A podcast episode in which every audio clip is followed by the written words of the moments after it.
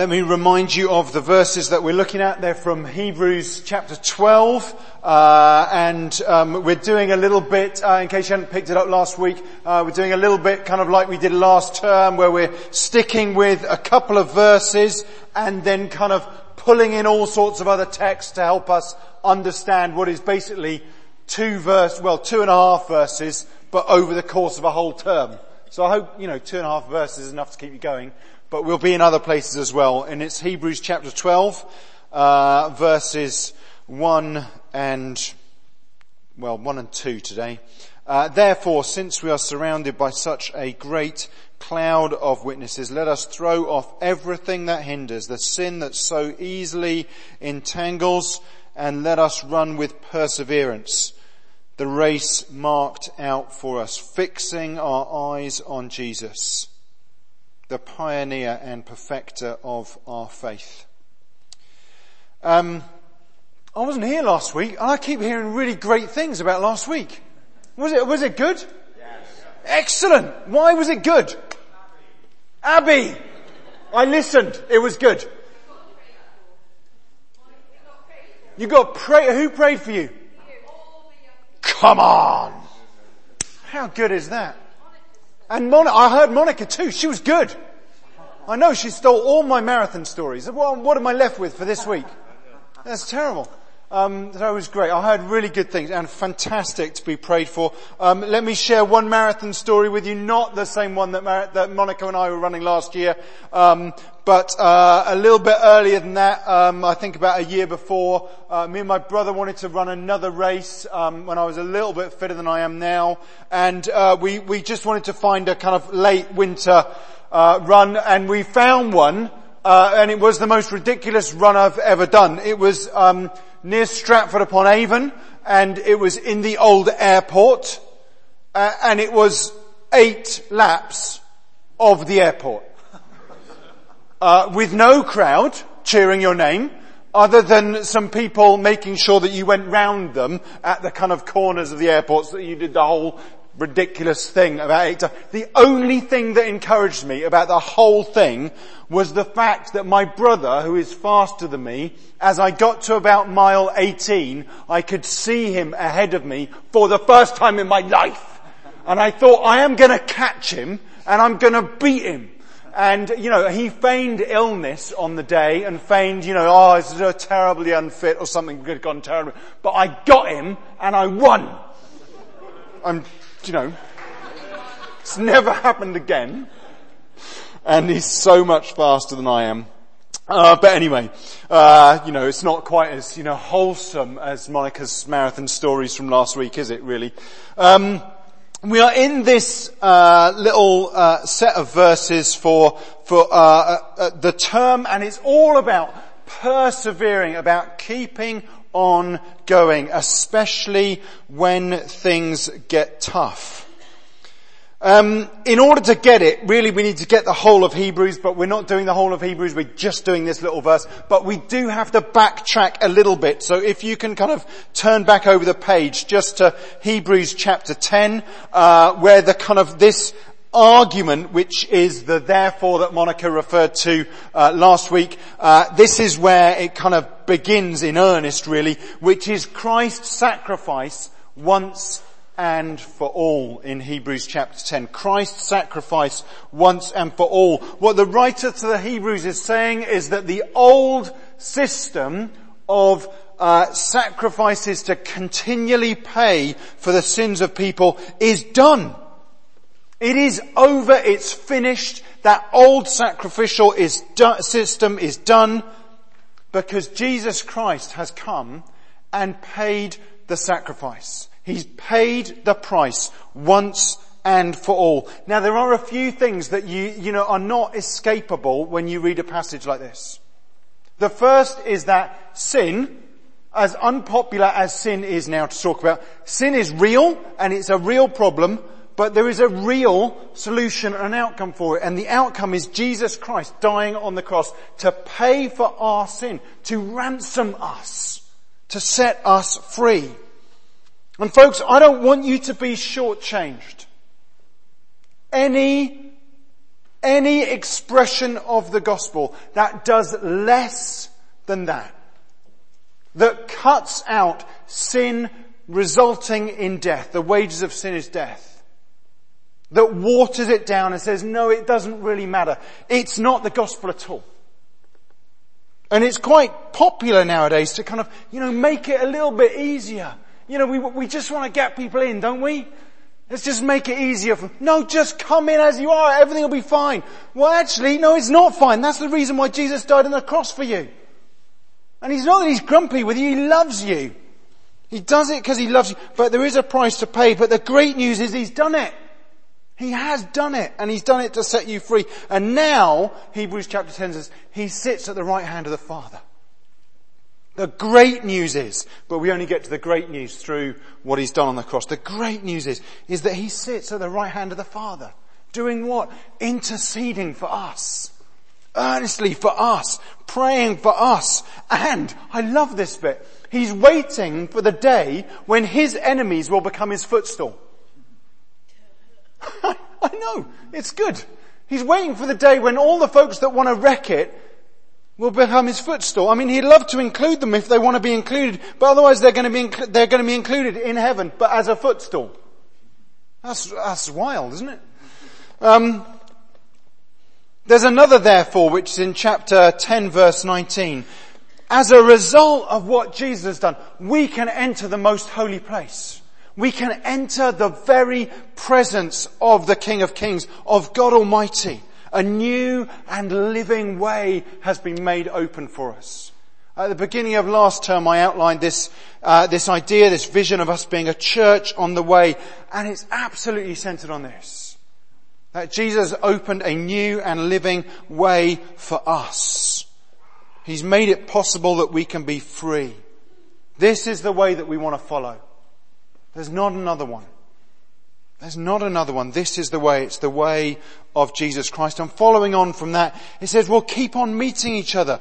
Uh, keep on meeting together. Encourage one another all the more. Oh, and it also says stop deliberately sinning. You know, I mean, there's some accidental stuff that we do where we just, you know, we, we mess up. And, there, and frankly, there's the other stuff that you and me do where we know what we're doing and we still do it.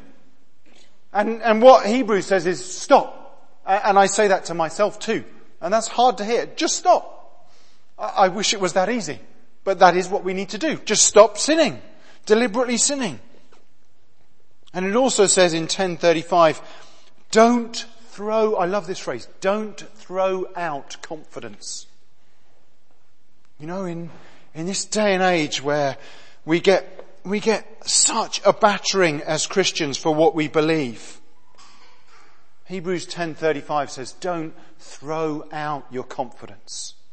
Stand firm in that confidence." You know, all the folks that are then listed in uh, Hebrews chapter 11 in this hall of faith or hall of fame, they didn't receive what had been promised to them.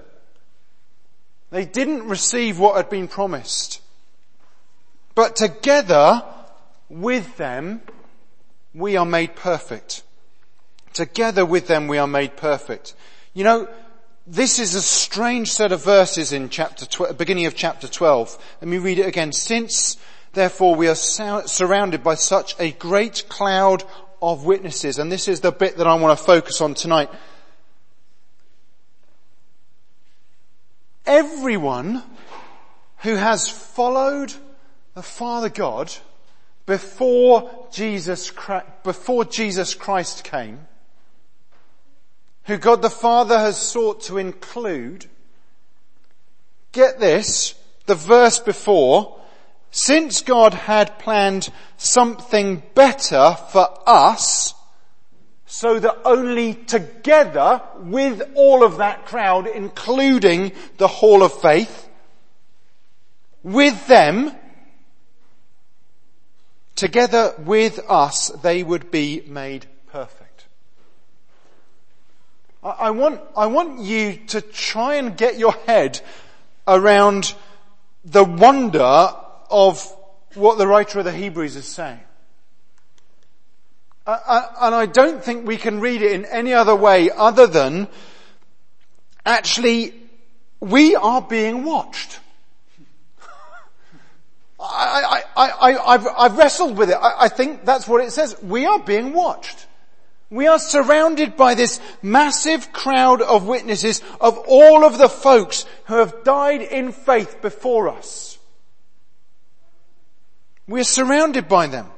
What does a witness do? Well, in a court, what a witness does is a witness testifies to what they've seen in order that someone could be condemned. That's not what this set of witnesses is doing. I think this set of witnesses, they're watching. They're remembering. They are testifying. So when you do something that is good, this amazing crowd of witness goes, yes, come on! How good was that? How good, what, look at what they, look at what they managed to do. That's fantastic. They're cheering us on from heaven. They encourage. They get to participate with us in our victories. Now you might kind of say, well, my, I'm, I'm not sure that, I'm not sure how that works. I mean, let me give you two other little bits of New Testament just to kind of where, where I've landed on it. And maybe, you know, over time we'll, we'll, we'll change how we understand. But this is what I understand from it. You see, at the transfiguration, Jesus talks with Moses. They talk together. And then Jesus, when he's on the cross, says to one of the criminals who's been crucified with him, today you'll be with me in paradise. Now I, am not sure how the time thing works. Has anybody else been watching The Good Place on Netflix, by the way? Okay. Uh, me, Megan and Abby have been watching it. Um, this is, and, and, Tom as well. So it's a kind of four-way conversation now, which is really helpful. Uh, How do you, I can't explain the good place. At one point in the good place, they try to explain the continuum between earth time and, uh, the good place time or the bad place time. You know, everything that's not earth bound.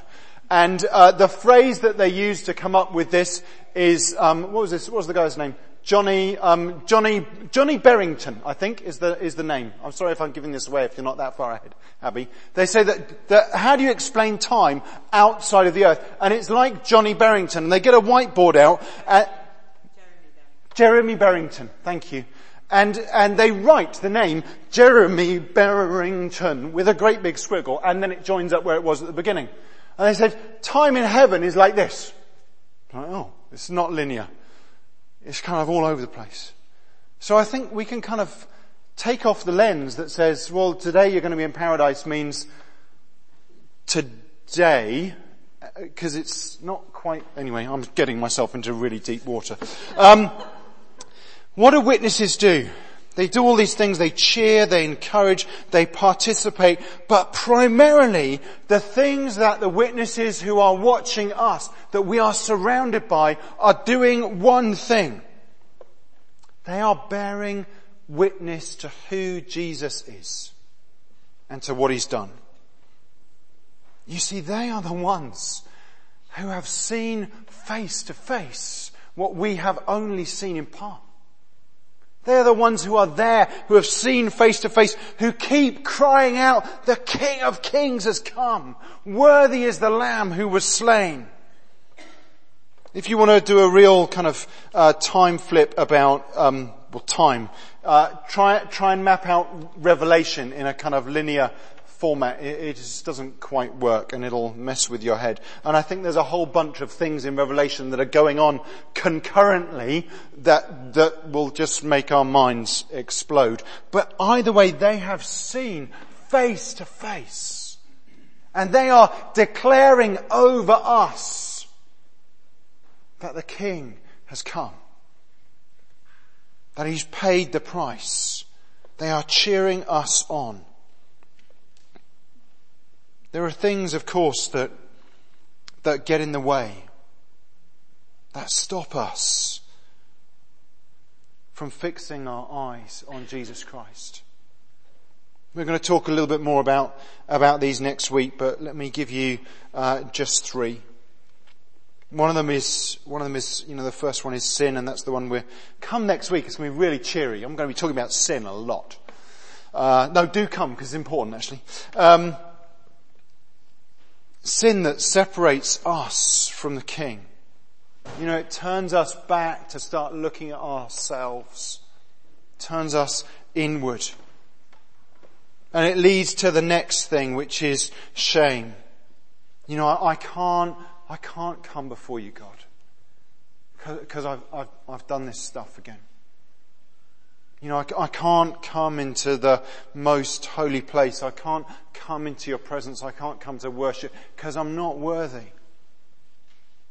And you know what? You're right. You're not. But He has made you worthy. He has made, He clothes you in righteousness so it doesn't matter what you've done and where you've been.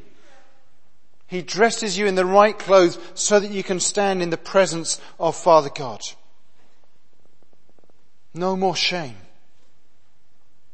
If that's where you are, you need to lift your eyes up. You just need to lift your eyes up back onto Jesus to look to Him and hear what He says over you. There is no condemnation for those who are in Christ. You will not hear Jesus putting you down. You will not hear Him ridiculing you. You will not hear Him condemning you. There is no condemnation for those who are in Christ.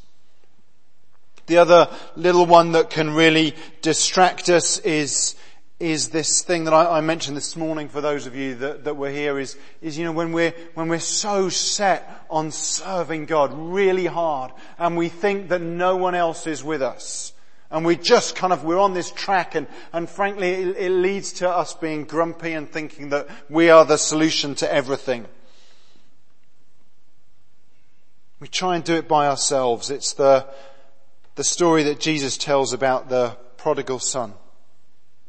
But there's this other son, the older brother, who's left behind working away and he's grumpy too.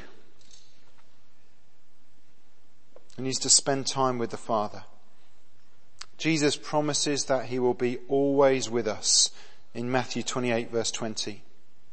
And he promises to send the Holy Spirit, the Spirit of truth, to be with us every single step. So what can you do to turn it around if you've kind of taken your eyes off Jesus? The first thing I think that you can do is you can, you can share with other people. You know, you can actually say how it is. Be willing, be willing to be in the room when you're not full of it. You know, be willing to show up and be with the church family when you've not had a good week, but you've had an awful one. Come anyway. Okay? Come anyway. Because you know, we need to hear from you and you need to hear from us. Come as you are, even if you've made a mess of it, even if you feel awful, and, and tell us about it. Be honest about how it's going. You know, one of the great ways that you can do that is in some kind of small group. And I really encourage you to be in one, a place that's safe, where you can travel with some folks and just be honest about how things are going. You know, most the, most of the small groups that we got here, house groups, there's about 180 adults that are in those groups at the moment, but there's all sorts of other groups as well. There's, there's little prayer triplets and people meeting in all sorts of other ways. I'm not too fussed what the group is, but just get in something where you actually hang out with another human being and talk about life and faith. The other thing is, is not just that kind of formal stuff, it's about who you choose to surround yourself with. Meg and I, um, uh, many years ago, had some really, really dear friends, and we we loved to hang out with them. We were really close with them, and and in fact, they'd they'd they'd given us a lot of encouragement along the way. And I'm not going to tell you. Uh, I'm not going to tell you the city we were in at the time, and I'm not going to tell you the name because it doesn't matter. What matters is they were dear, dear friends, but actually Meg and I were both aware that every single time we spent an evening with them, it just let us down. You know, they were, they'd encouraged us in all sorts of ways. In fact, you know, one of them had given us um, a word that we had forgotten about and stuck on a postcard on our wall because the picture was nice. And then we found it about 10 years later and see what had been written on the back. And it was amazing. It was absolutely spot on. In so many ways it was great. But actually, the four of us together was a disaster. You know, we discouraged each other and dragged each other down. Folks, who are you surrounding yourself with? Are you surrounding yourself with folks that are real human beings as well as all of these saints that have gone before us? Are you surrounding yourself with people that are going to encourage you? Or are you surrounding yourself with people that are dragging you down? You know, it might be that, that the folks who, who get you down, well, you know, God's calling you to spend time with them and, and help to build them up. But actually, if all that's happening is you're being dragged down by them, stop hanging out with them. Sorry.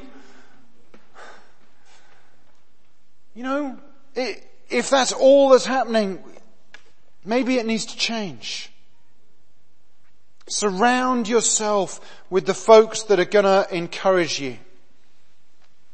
I, I, the, the folks that I was at college with, and I, I talk about these guys often, um, one of them, we were, we were five. One of them's gone to Guatemala, so it's quite difficult to meet with him now.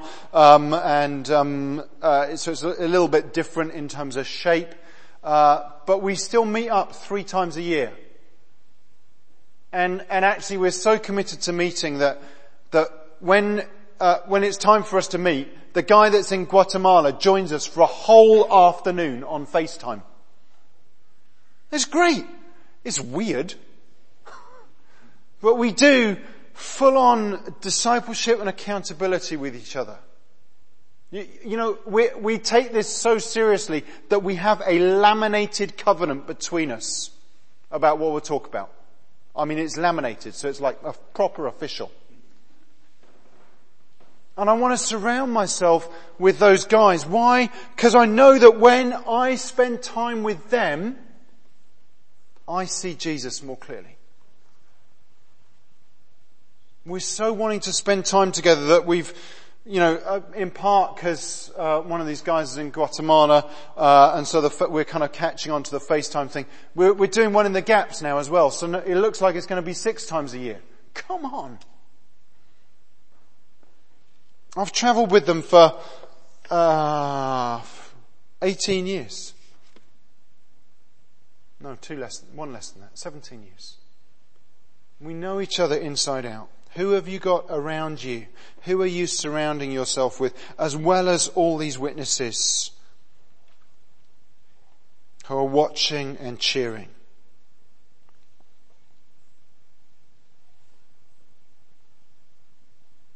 Right now, today, if I kind of gave you an encourage, I'm not going to get you to do it with your hands, don't worry. An encourage on a meter. You know one of those? Discouraged over here, hugely encouraged and yeah, come on. Where are you? Where are you? Where do you want to be? Where do you want to be? You know, if you're in that place of being discouraged and exhausted, What's going to be different so that it changes? I don't mean more effort on your part. None of you need to go away from tonight and hear, oh, Mark said I've got to try harder. I mean, I mean doing the kind of stuff that's going to get you into the presence of Jesus. That's going to encourage you. That's going to build you up. How does this stuff happen? I think it happens by faith. We live in this unseen. Where we know what's been promised. We know that we are surrounded. And what we do is we take a step of faith. Each and every day. one of the one of the things that encourages me. Um, I'm sorry, this is an illustration for me, not for any of the rest of you, but it encourages me. Is, is when I come into this place, sometimes I, I look at the uh, the board behind the um, font thing at the back. No, it's not a font. It's actually just a font with a roof. There's a board at the back that lists all the rectors of this place going back to 1297, I think. Is that right, Pat? Something like that. I'm like, do you know what? Get the pressure off, Mark. Take the pressure off. There's been a few people who have gone before you. There's been a few, and you know what? There'll be a few after. Unless Jesus returns, and I haven't got a date for when that's happening, and if you have, well, you're wrong. Sorry. So we don't, so I'm guessing there'll be a few after. Pressure off. What's he asked me to do? He's asked me to follow him, to fix my eyes upon him. Knowing that folks have gone before and folks will come after. You know, one crazy vicar in this place decided and he would have never, he would never get this through the Bath Planning Council Conservation Group now. He, thought it was a great idea because the church wasn't big enough to knock down the whole of the medieval church that used to be on this site and all he left was the tower and he built this place instead. I, I, well I don't think there were PCCs then, but had there been one, I guess there would have been some folks on there who'd have gone, what? My mother paid for that pew!